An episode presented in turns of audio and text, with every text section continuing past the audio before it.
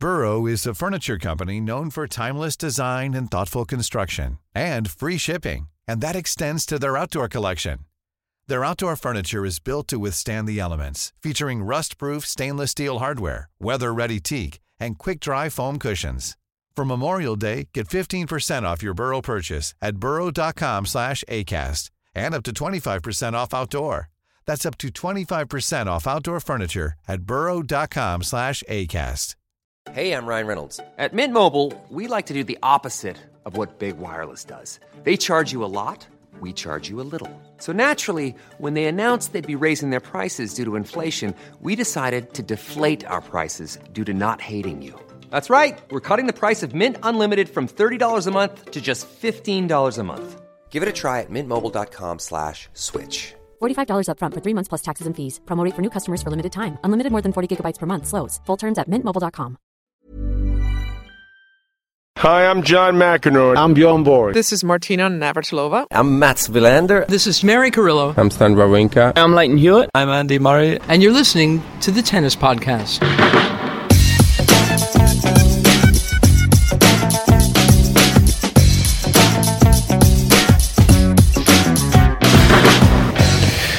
Tumultuous day at the tennis, and Catherine Whitaker and myself, David Law, are back in the lobby where we saw Nick Kyrgios going out a few nights ago, where we saw Fabio Fognini and family.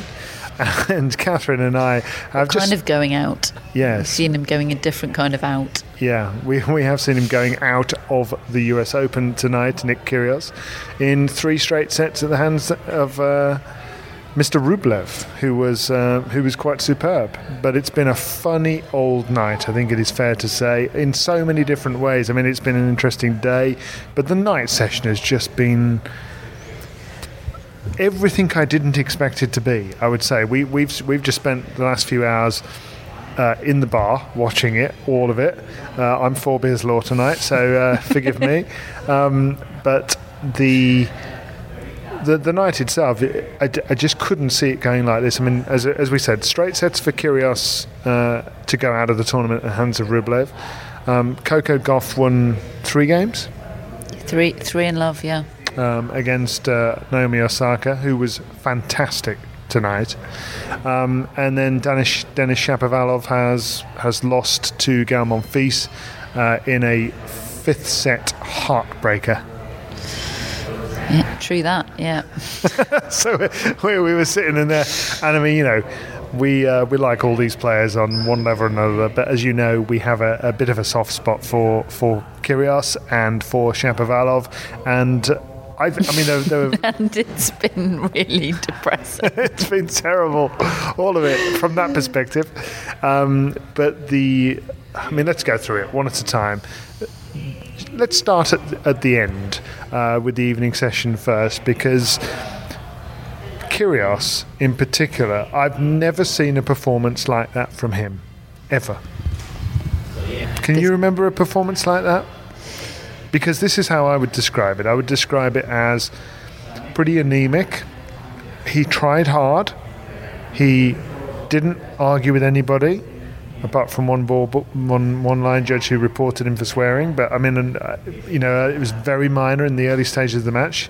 Uh, Eva Asderaki-Moore was the umpire. We, I've had a theory for a while that he would be quiet if he had a female umpire in the chair, because I think he, he's a polite lad at heart with uh, with with women, and but I I wasn't expecting a performance like this where where he where he he tried to play some big tennis. He but he kind of played responsible professional tennis, and that was not what the doctor ordered in order to beat Rublev. Yeah, I revert back to, although it was a better performance, I revert back to my criticism of, of his performance in sets three and four against Nadal at Wimbledon. I know lots of people were were lauding that, and it was laudable for its composure and res- the sort of self-containment of it, which we're not used to from Nick Kyrgios, which was a refreshing upturn in his behaviour. But he was unable to reach a compromise between behaving well but also doing the stuff that makes him electric. The it's okay to do to throw in the junk to do an underarm serve. You can do an underarm serve and also not be a douchebag. Where's the middle ground? Where's the Nick Kyrgios that's able to just be on the edge, just, you know, disrupt the opponent, not give two hoots.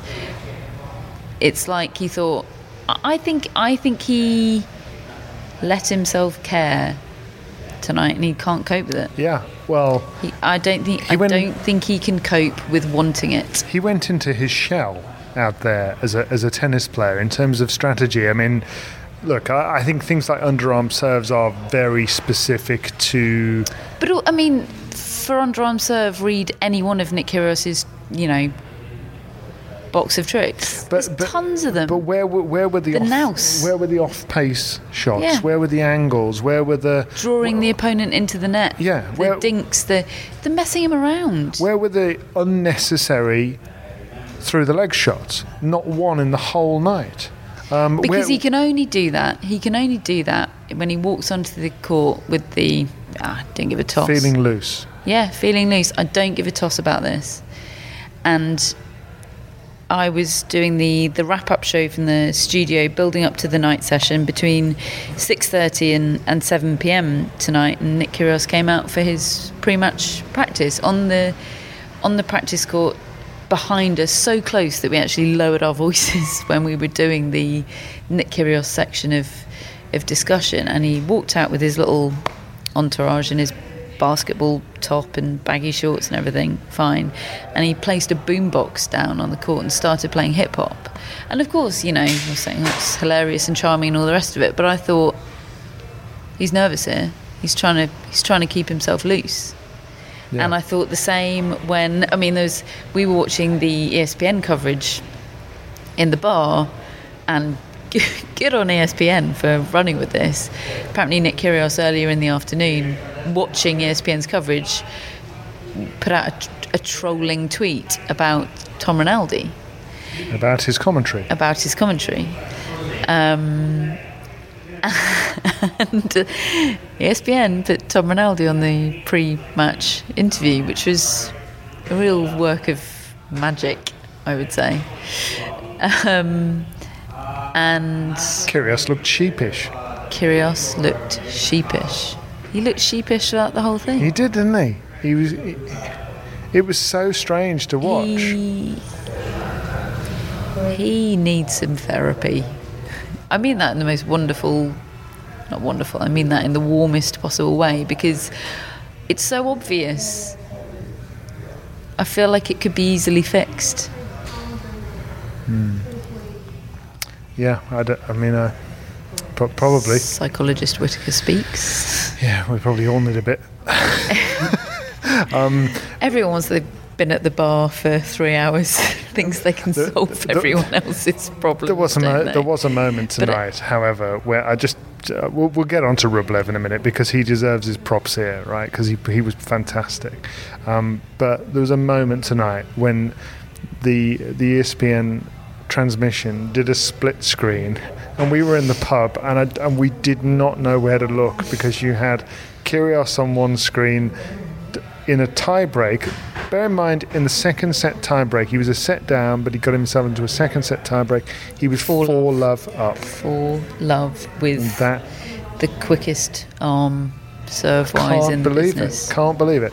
And He- on on the other screen, He bottled it. on the other screen, He bottled it. Well, you must have done, because that doesn't happen. On, the- on the other screen, you got Shapovalov, who I think was five, three down. Who did the opposite? yeah, he, just went for Overpressed, it. went for it, and it was I mean, he got himself into a fifth set as a result. it was a more it. uplifting defeat. Oh, I think there's, I think really Shapovalov on the whole can take nothing but positives from the, the that match. He got that close in a best of five set match when he was two sets to one down. He was five three down, and then he suddenly just went for it. And my goodness, it was irresistible. Shapovalov was making us gasp, wasn't he? And Yeah. I can't think of when did Nick Kyrgios? uh, There was that one one rally um, midway through the second set when we. I think it was in the seventh game actually. The the famous seventh game. He was break point down. He was two break points down, and he did he did an off pace forehand, came in, did a, a volley cross court, and then was Did a little lob. and he was in trouble, but he managed to volley away for a winner. and it and it showed nous and awareness and anticipation and all that kind of instinctiveness. Yes. That makes him so special. We that makes thought, us we speculate that. Well, what does he need a coach for? Because he mm. knows how to play tennis. Well, it's one thing when he's able to to run in digital mode, but lots of other things come into play nerves didn't read it tension all the rest of it didn't read any of it he was unable he needed he needed patterns and mantras and instructions he was paralysed tonight. in in order to make it work on analog mode Hmm. Mental paralysis tonight. but I I feel a little bit more uplifted by it than I mean I do, not uplifted at all but I feel like there is a tiny little nugget in that he let himself care hmm. Okay. Well, yeah. I mean, but the, but his takeaway might be, I'm not doing that again. maybe um, Right. then he's not lost anything Let's get on to bigging up Andre Rublev and Gael Monfils, who actually won those respective matches. Um, Rublev, for a start, I mean, you know, it's it's quite a challenge having Kyrgios down the other end, and he just kept on plugging away. What a professional performance! He was very good. I mean, everything he does well, he did well. I think he benefited enormously from not being asked to do any of it out of his strike zone. It was um, Nadal-like in its in his laser-like, relentless focus. I thought I really am not sure I can think of anybody other than Nadal, even with a in his shell Nick Kyrgios. I, I'm not sure I can think of anybody else that would have mentally performed like Rublev did like, tonight. Can you? No, I mean I'm sure there are there are one or two. It's that one moment, in fact, in the same in the same rally that you just described, where he ended up on the floor, chasing chasing after a ball, and he ended up flat on his face on the floor, and he thought, "Hang on, is this is this the first sign of of exasperation from Rublev?" Regrouped like that, it was over. Yeah. Didn't give him a sniff. He's clearly benefited, I, I would say, from his time away from the sport. I think that that has really focused his mind about how much it means to him, and he was not going to let this chance pass. Now, Kyrgios might have stopped him, but Kyrgios wasn't there sufficiently to do that. There's something terrifying about the the assassin-like eyes of Andrei Rublev, isn't there? He's like a. If he weren't so childlike, he would be like an 80s Russian Bond villain, except that he's in the body of a nine year old. And therefore, he's more suitable for being in a horror film. Yeah, because child baddies are the scariest kind of baddies. Oh. I feel like running for the doors He's not now. a baddie. I love him. I'm rooting for him. I think he's brilliant and ninja like and disarming. Um, but he was there. Yeah, there was a look in his eye. Uh, he was just going to be there until the end. You were going to have to beat him.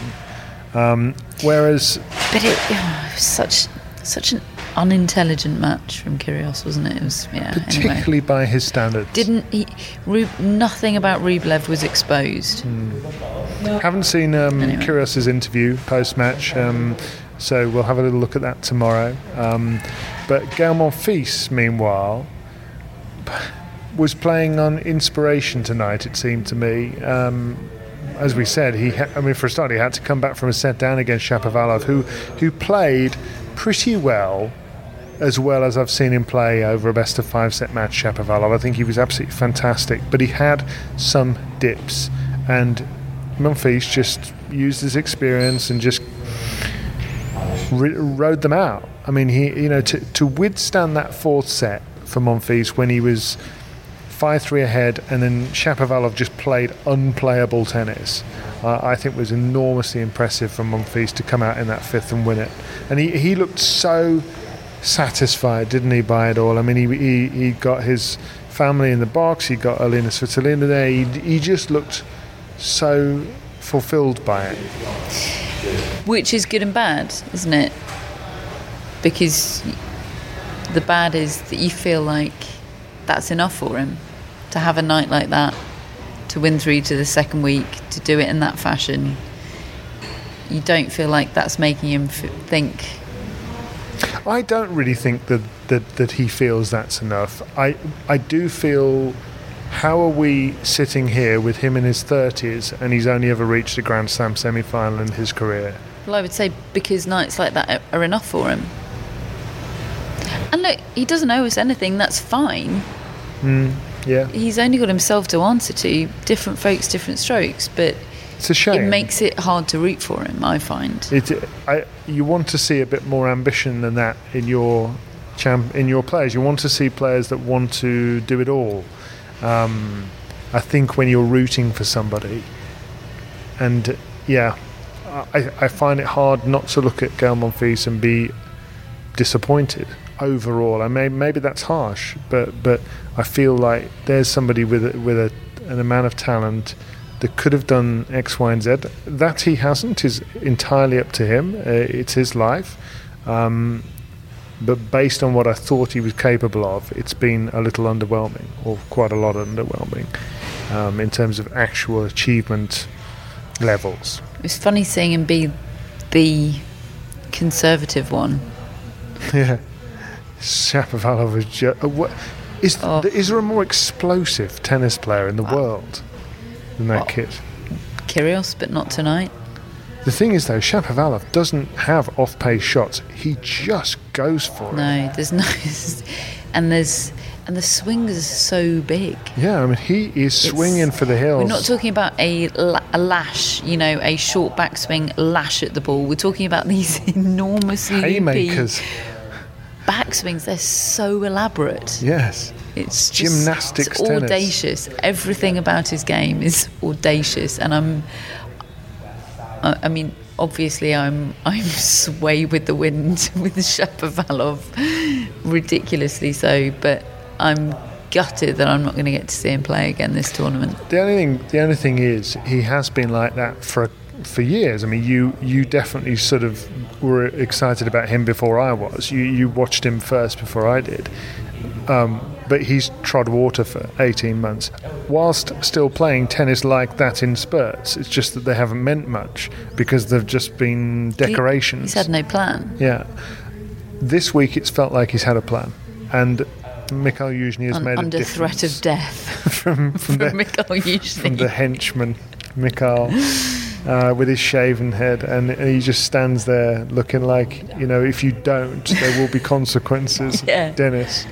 Um, great.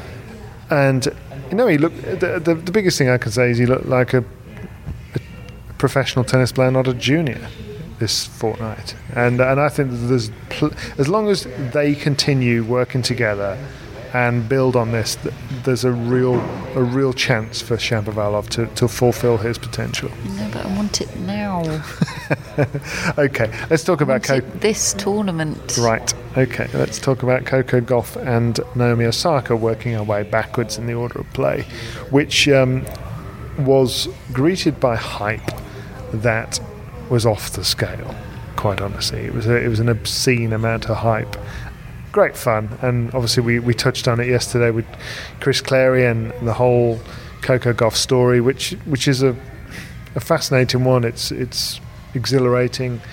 Um, but it is something that I don't feel completely comfortable with.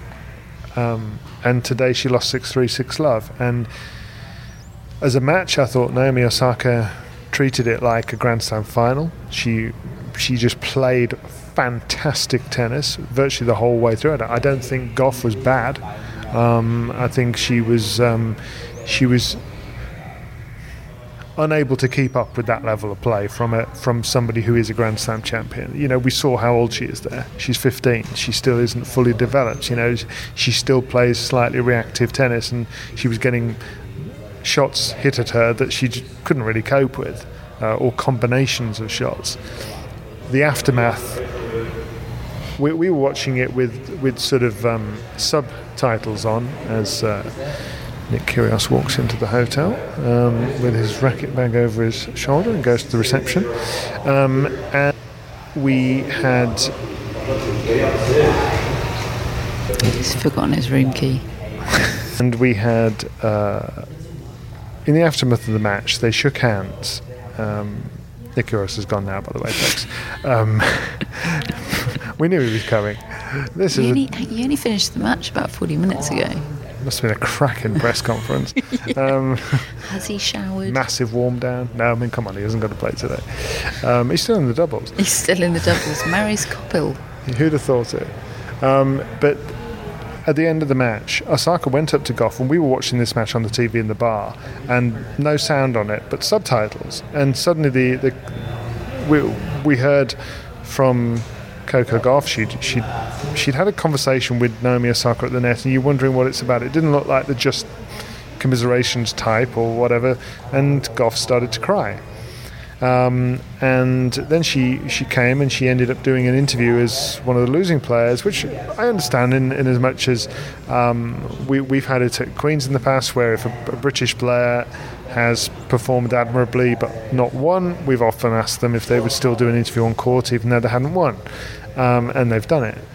So she stayed and did her interview first, but again, she was in tears throughout. And turns out Naomi Osaka had actually asked her to do an interview together. Now, I don't know whether Naomi had been asked to ask her. I, I'm not sure what happened there, but I was taken aback by that. I, I've never seen anything like it before. The way she asked was charming and compassionate, and it created a a wonderful embracing moment between the two of them. But I'd love to know whether that was pre pre planned or whether it was just this sort of um, instinctive knowledge from Osaka, given everything she's experienced over the last twelve months about what what TV and the tournament would want. It could be that could be that. I mean, she's had a, a, hell of an induction over the last 12 months into the commercial demands of the sport. I don't, I don't know. I'd love to know. And it was, mm. it was brilliantly handled by her. Whatever the the the driving force, I felt uncomfortable as wonderfully as she dealt with it, and as as yeah, I, I felt uncomfortable with watching a crying 15 year old being asked questions designed to make her cry, mm. um, or certainly not. I don't know. I mean, it's not that they were insensitive questions. I just felt uncomfortable with the, the kid was crying with everybody already, being so okay with, and you know, knowing why- that why- knowing that people somewhere in their minds were thinking this is great TV, and I, I I'm in the market of great TV. I get it. Mm. I get that that's a consideration for all of us, and I'm not. I think it was unnecessary, it- to be honest. I think I I, think she should have. with it. I, I would prefer it if they'd have just let her go off the court to a standing ovation, and Absolutely. come back another day when you're a bit older. You know, and that's fine. It's it's all absolutely fine. Yes. She's sh- none of anything that's been said about her, apart from the absolute hyperbole, which I disregard, frankly. None of it is any less true after tonight. She's lost to the world number one, and she's 15 years old, and she's she played a good match. She's given a decent account of herself. N- none of her potential has been disproved tonight. All that we've been reminded of, and we shouldn't have needed reminding, but is that it's potential. She's good, and she has potential to be amazing. And she does have something incredibly special about her, and the way she connects with crowds is uplifting um, and startling, and that's all wonderful. But enjoy it for what it is. Why do we have to be talking about it being the greatest ever or a world number one or why does it have to be about everything? Can't it just be about what it is now? and and well, that's what Chris was saying yesterday. Why does everything has to be a, a throw forwards, and what would it mean for the future? Um, you know, she's a very very young woman, and she should be allowed to just grow as a tennis player and a human being at a pace that is doable. Um, I hope that that happens. That's all. So, he was quite reassuring actually uh, in the show last night, Chris, on that subject. Um, but yes, I, I'm kind I'm kind of glad it's over, uh, and that Naomi Osaka I know, I know that makes me a party pooper, but I am, I'm too. Naomi Osaka can move forwards, looking an awful lot happier with life than she did when she spoke to you on day one of, of, of the media day. Yeah, most focused she's felt since the Australian Open is what Yeah. she said on the court, isn't it? Really insightful quote. Yeah, and she she just played fantastic tennis tonight. Um, she'd have beaten most people. Ryan Reynolds here from Mint Mobile. With the price of just about everything going up during inflation, we thought we'd bring our prices down. So to help us, we brought in a reverse auctioneer, which is apparently a thing.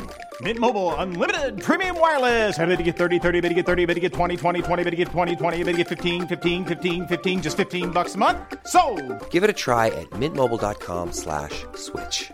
$45 upfront for three months plus taxes and fees. Promo rate for new customers for limited time. Unlimited more than 40 gigabytes per month. Slows. Full terms at mintmobile.com. Burrow's furniture is built for the way you live. From ensuring easy assembly and disassembly to honoring highly requested new colors for their award-winning seating, they always have their customers in mind. Their modular seating is made out of durable materials to last and grow with you. And with Burrow, you always get fast, free shipping. Get up to 60% off during Burrow's Memorial Day sale at burrow.com slash ACAST. That's burrow.com slash ACAST. burrow.com slash ACAST. Hello, Tennis Podcast listeners. David here. Now, you might know that I love a bit of cooking, and I think I'm quite good at it. But if I'm honest, even I get fed up trying to work out what to do every night. That's where Home Chef comes in. Being able to put together a delicious meal without the long prep and the cook times, well, that's pretty cool. Home Chef provides fresh ingredients and chef designed recipes conveniently delivered to your doorstep to simplify your cooking experience. They have over 30 options a week and serve a variety of dietary needs, so you don't have to worry about what to make ahead of time. Not only is it convenient, but it's economical too. Home Chef customers save an average of $86 per month on groceries. Now, for a limited time, Home Chef is offering Tennis Podcast listeners 18 free meals plus free dessert for life, and of course, free shipping on your very first box. Go to homechef.com slash tennis. That's homechef.com slash tennis for 18 free meals and free dessert for life. You heard it right. Um, one person she might have had her hands full with is Bianca Andreescu. Um, because I watched her this afternoon and it was quite interesting. She she was playing Caroline Wozniacki and she beat her I think six four six three. She actually let her back in Four six four. four six four Yeah. six four. She's won all four sets against her six four, um, and she could have beaten her a lot more straightforward than that if she'd have just taken her chances. She she panicked a bit and snatched at a few shots. Well, I think Wozniacki played quite well. She fought like a lion, did Wozniacki. Tried so hard, and that tells you just how good Andreescu was. Um, this woman, skill set wise, has to be one of the most talented tennis players I've come across in terms of just the sheer number of things she does well. And one of the things she does well is is rise to ev- all and every occasion. So some people were saying, "Oh, it's her first time on Arthur Ashe. She's played. I think her two matches previous to this were on court ten and court five, which is bonkers scheduling. I think, by the way, and apparently it caused a bit of a crowd hazard. People were so keen to catch a glimpse of her in the opening couple of rounds, but." Um, to, I mean, I just it didn't even occur to me for a split second that she might not respond well to playing on the Arthur Ashe Stadium for the first time. I mean, obviously she was going to love it and cope with it brilliantly. Because- I mean, not even cope isn't even the right word. Just She's not embrace, coping. enjoy. She's just blooming loving it. yeah. And she was asked about it after a second round. And she said, check match. me out. She was asked No, about her the court assignments after her second round. She and most people would go, "I'm happy to play anywhere. I'll, you know, it's just a privilege to be at the U.S. Open. I'll play wherever they put me." She went, "Yeah, I really love to play on the Arthur Ashe Stadium. Get me out there. Check me out." She's got the goods to back it up, though. yeah. Everyone sure checked has. her out in the Arthur Ashe Stadium, and they went, "Yep." She's good. You'll do. Any chance she can be American? Nope. She, I just think she's great. Yeah, she's awesome. Um, she now faces who? Taylor Townsend, yes, please. Oh, Taylor Townsend. Serve and volley Yeah, Jackie relentlessly. Oh, it was a just a wonderful sight. She played Sorana Cirstea, who who fought well, played a good match, and was actually a breakup in the first set. But Taylor Townsend just kept on coming. I think she, I think she had well over fifty percent of her points serve and volley or at the net. She ended at the- a net on 57% of points today, 53% in the second round, and 18% in the first round. That's quite a difference, isn't it? Yep. Um, and that was your big stat of the day, wasn't it? You came up with that on your own. You told Matt. Well, Matt was like, gave- "Whoa!" People gave me the raw materials, and I thought, oh, I can do some maths here. I tell you, you just looked like the cat so that had got cream. myself. Dear, oh dear. Matt was really jolted by that. All I did was some rudimentary math.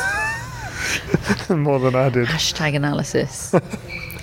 I one. think that was a bigger win in many ways um, than the Halep win. She was expected to win Yeah. it, and I think there were a lot of question marks about whether how much of an element of surprise there was in the Halep victory. You know, Mm. somebody just not knowing how to play against her, not being used to playing against somebody like that, and you know, there was a there was so much analysis about Halep's failure to use the lob.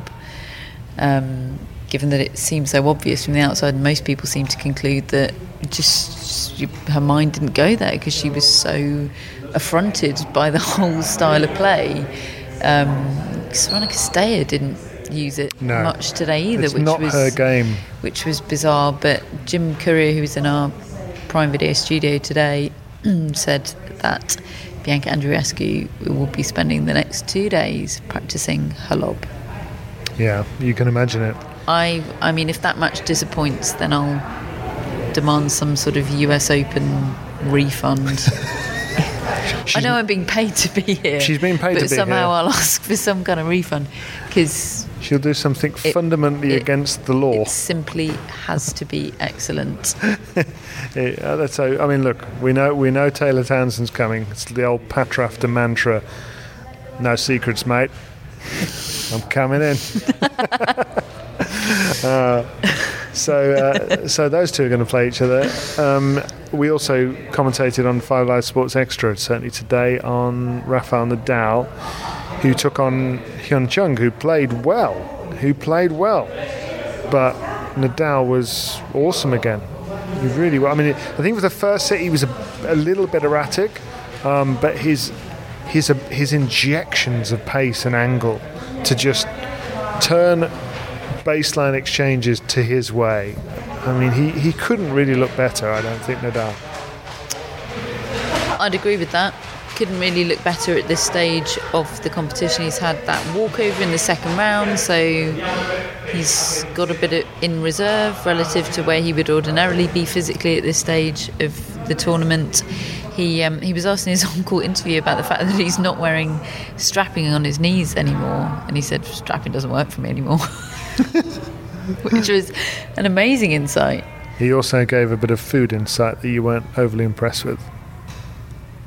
Well, he's an absolute maniac, it turns out. He doesn't like cheese. Actually, It's up to him. he said he doesn't. He does. He said he doesn't eat cheese. He's never eaten cheese. Yeah. It's it's that old. Oh, I don't eat it because I don't like it. He's like a child. Yeah. So I don't like it. Try it, mate. I say that to my kids sometimes. Do you, do you, Get yourself say- a lovely manchego. I, I- I- promise you'll be pleasantly surprised. put it in front of my son, and he goes, "Oh, I don't, I don't like that." I said, "You never had it." "Uh, no, I don't like it. no, how do you know you don't like it if you don't have it? on and on it goes. Um, He, he- he said he said I don't mind the meat, but I prefer fish. Go on, Rafa. Uh, it was To which you, I mean, you were particularly surprised about the meat revelation, weren't you?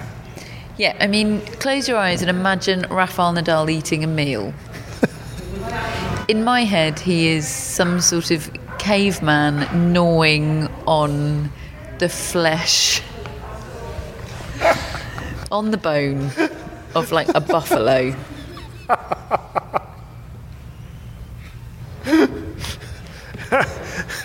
and then he's and then he's um, sort of leapfrogging onto the onto the back of the next buffalo to go and do some sort of rodeo. Now, though, I have to imagine, given his revelation about how he prefers fish to the meat.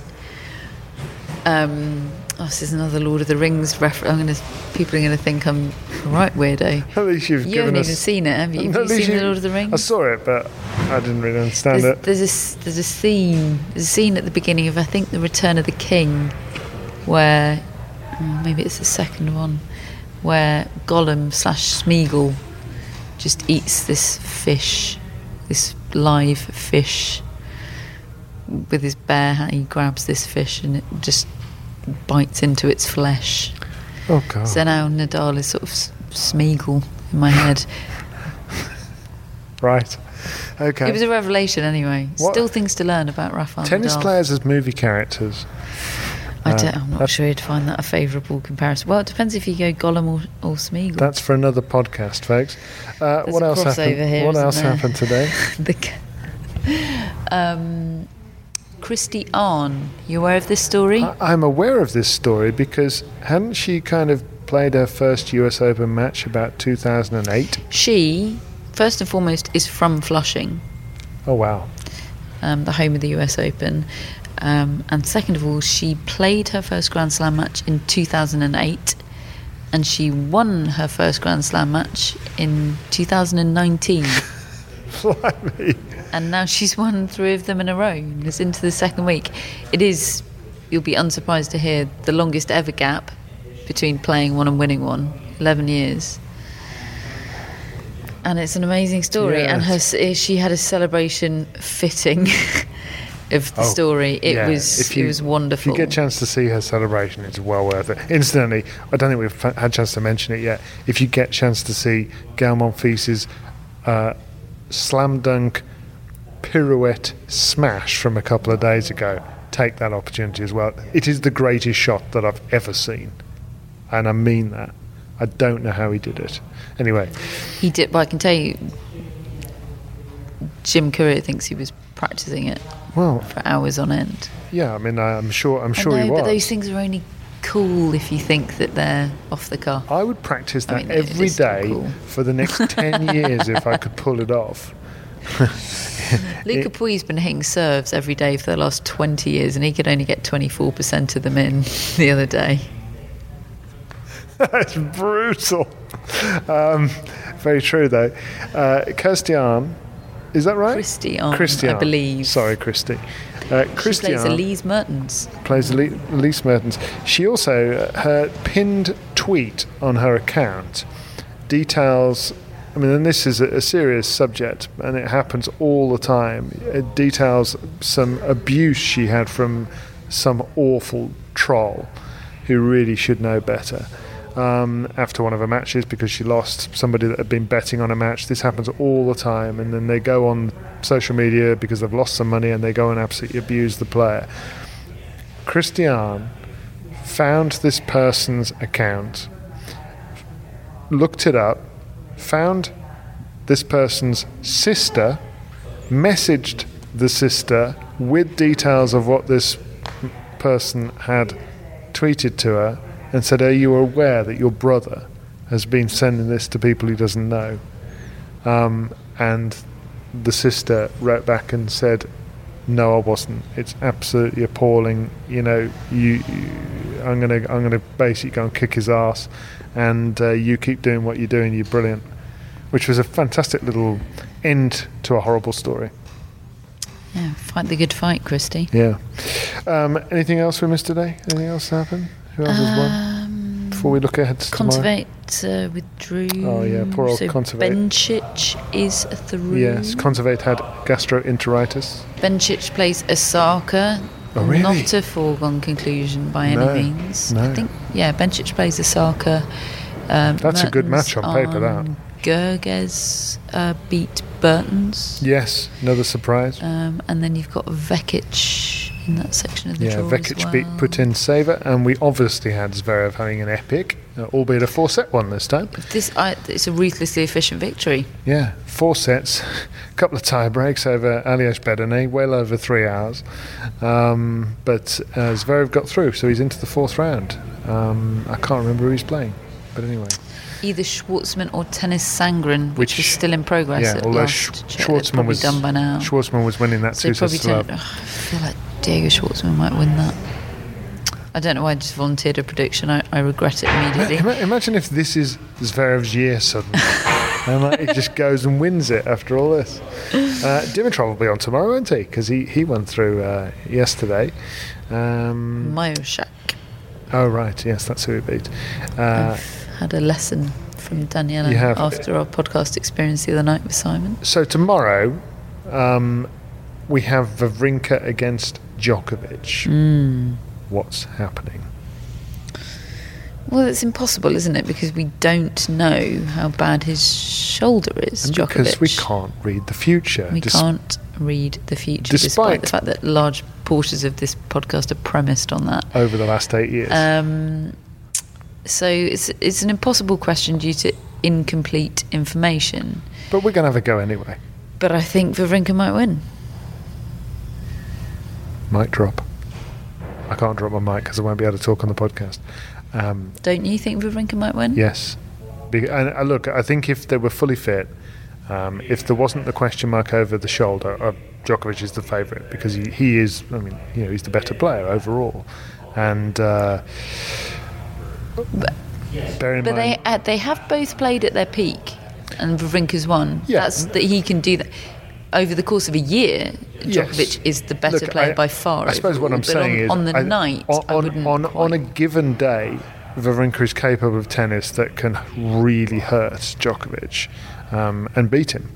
No question about it. I mean, he's proved that. Th- what three times at slams now? twice in Slam finals, Twice in slam finals. including here. You know, he can strong arm him To off anyone, the, off not the just court. Djokovic, yeah. No, not anybody, because he doesn't do But it to not to Federer. Nadal. Federer and Federer gets him every time. He rushes him, rushes him with Mm. but his to game. be fair, Nadal, and, Nadal and, does as well. and Nadal beats him at his own game Mm. because he doesn't give him, you know, he rushes him and he's in a different way. True. But Djokovic can't hurt him in the same way.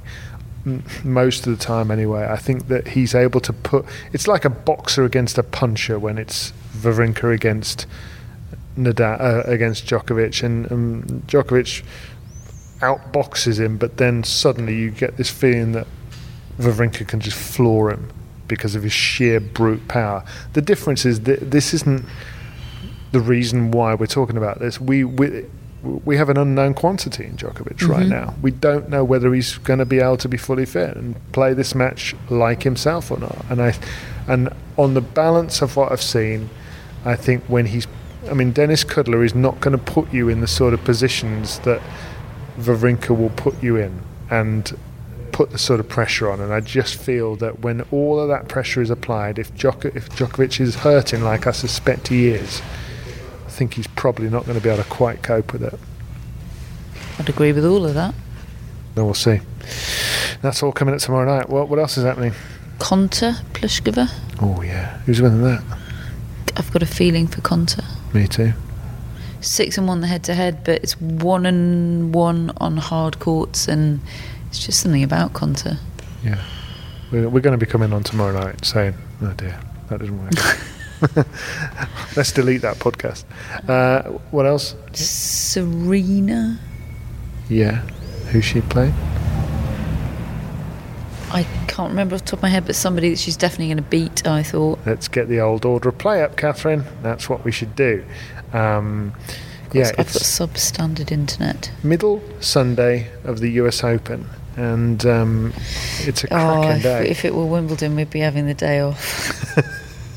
Uh, we don't expect you to be sorry for us, folks, because all we're doing is going to tennis tournaments. Let's be honest, and watching tennis all day. Um, Yeah. Who needs sleep? who needs sleep? Definitely, definitely me. Right, you've got the Petra order. Martic. Petra Martic against. I do like Petra Martic. She plays I- beautiful tennis. She does. It's lovely. lovely all court tennis. Serena's going to win. Yep, Federer Goffin. Federer's going to win. Goffin will put- put up a decent show. Oh, that's a good match. Svitolina looks in a good place right now.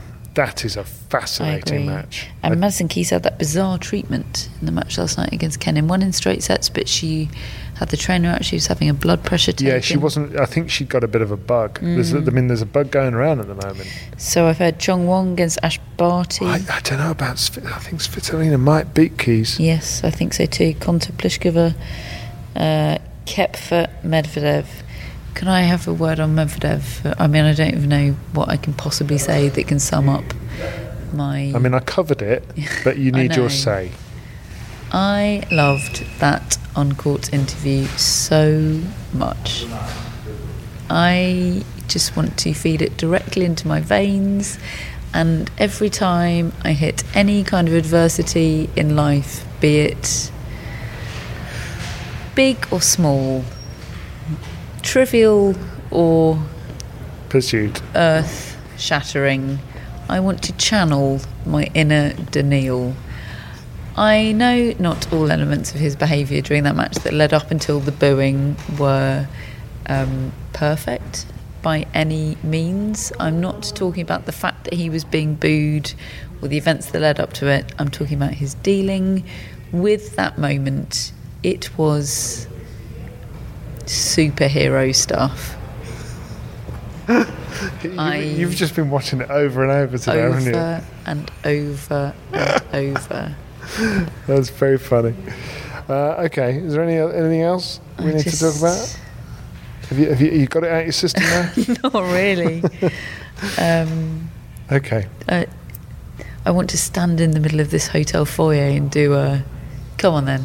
Did you see that? You didn't actually see the video that I recorded today, did you? No. I did the Daniil Medvedev. Do you should I just do you a brief reenactment? Uh, it's it's on social media. If you'd like to, You're going to do a reenactment of a reenactment. yes. If you'd like it on the, if you'd like to see the actual video of it, it is on our Instagram story, only for a short period of time.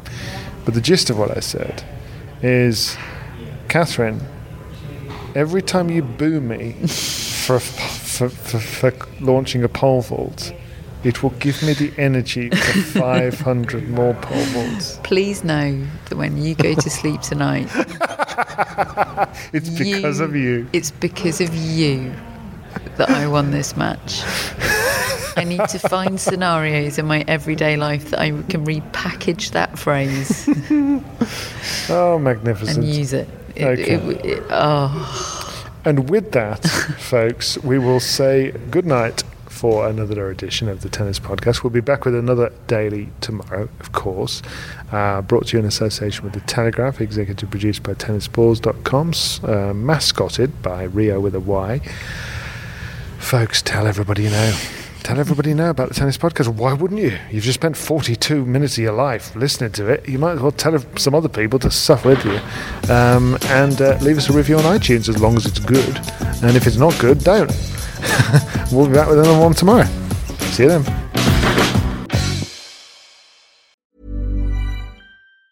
Planning for your next trip? Elevate your travel style with Quince. Quince has all the jet setting essentials you'll want for your next getaway, like European linen, premium luggage options, buttery soft Italian leather bags, and so much more. And is all priced at 50 to 80% less than similar brands. Plus, Quince only works with factories that use safe and ethical manufacturing practices. Pack your bags with high-quality essentials you'll be wearing for vacations to come with Quince. Go to quince.com slash pack for free shipping and 365-day returns. A lot can happen in the next three years. Like a chatbot may be your new best friend.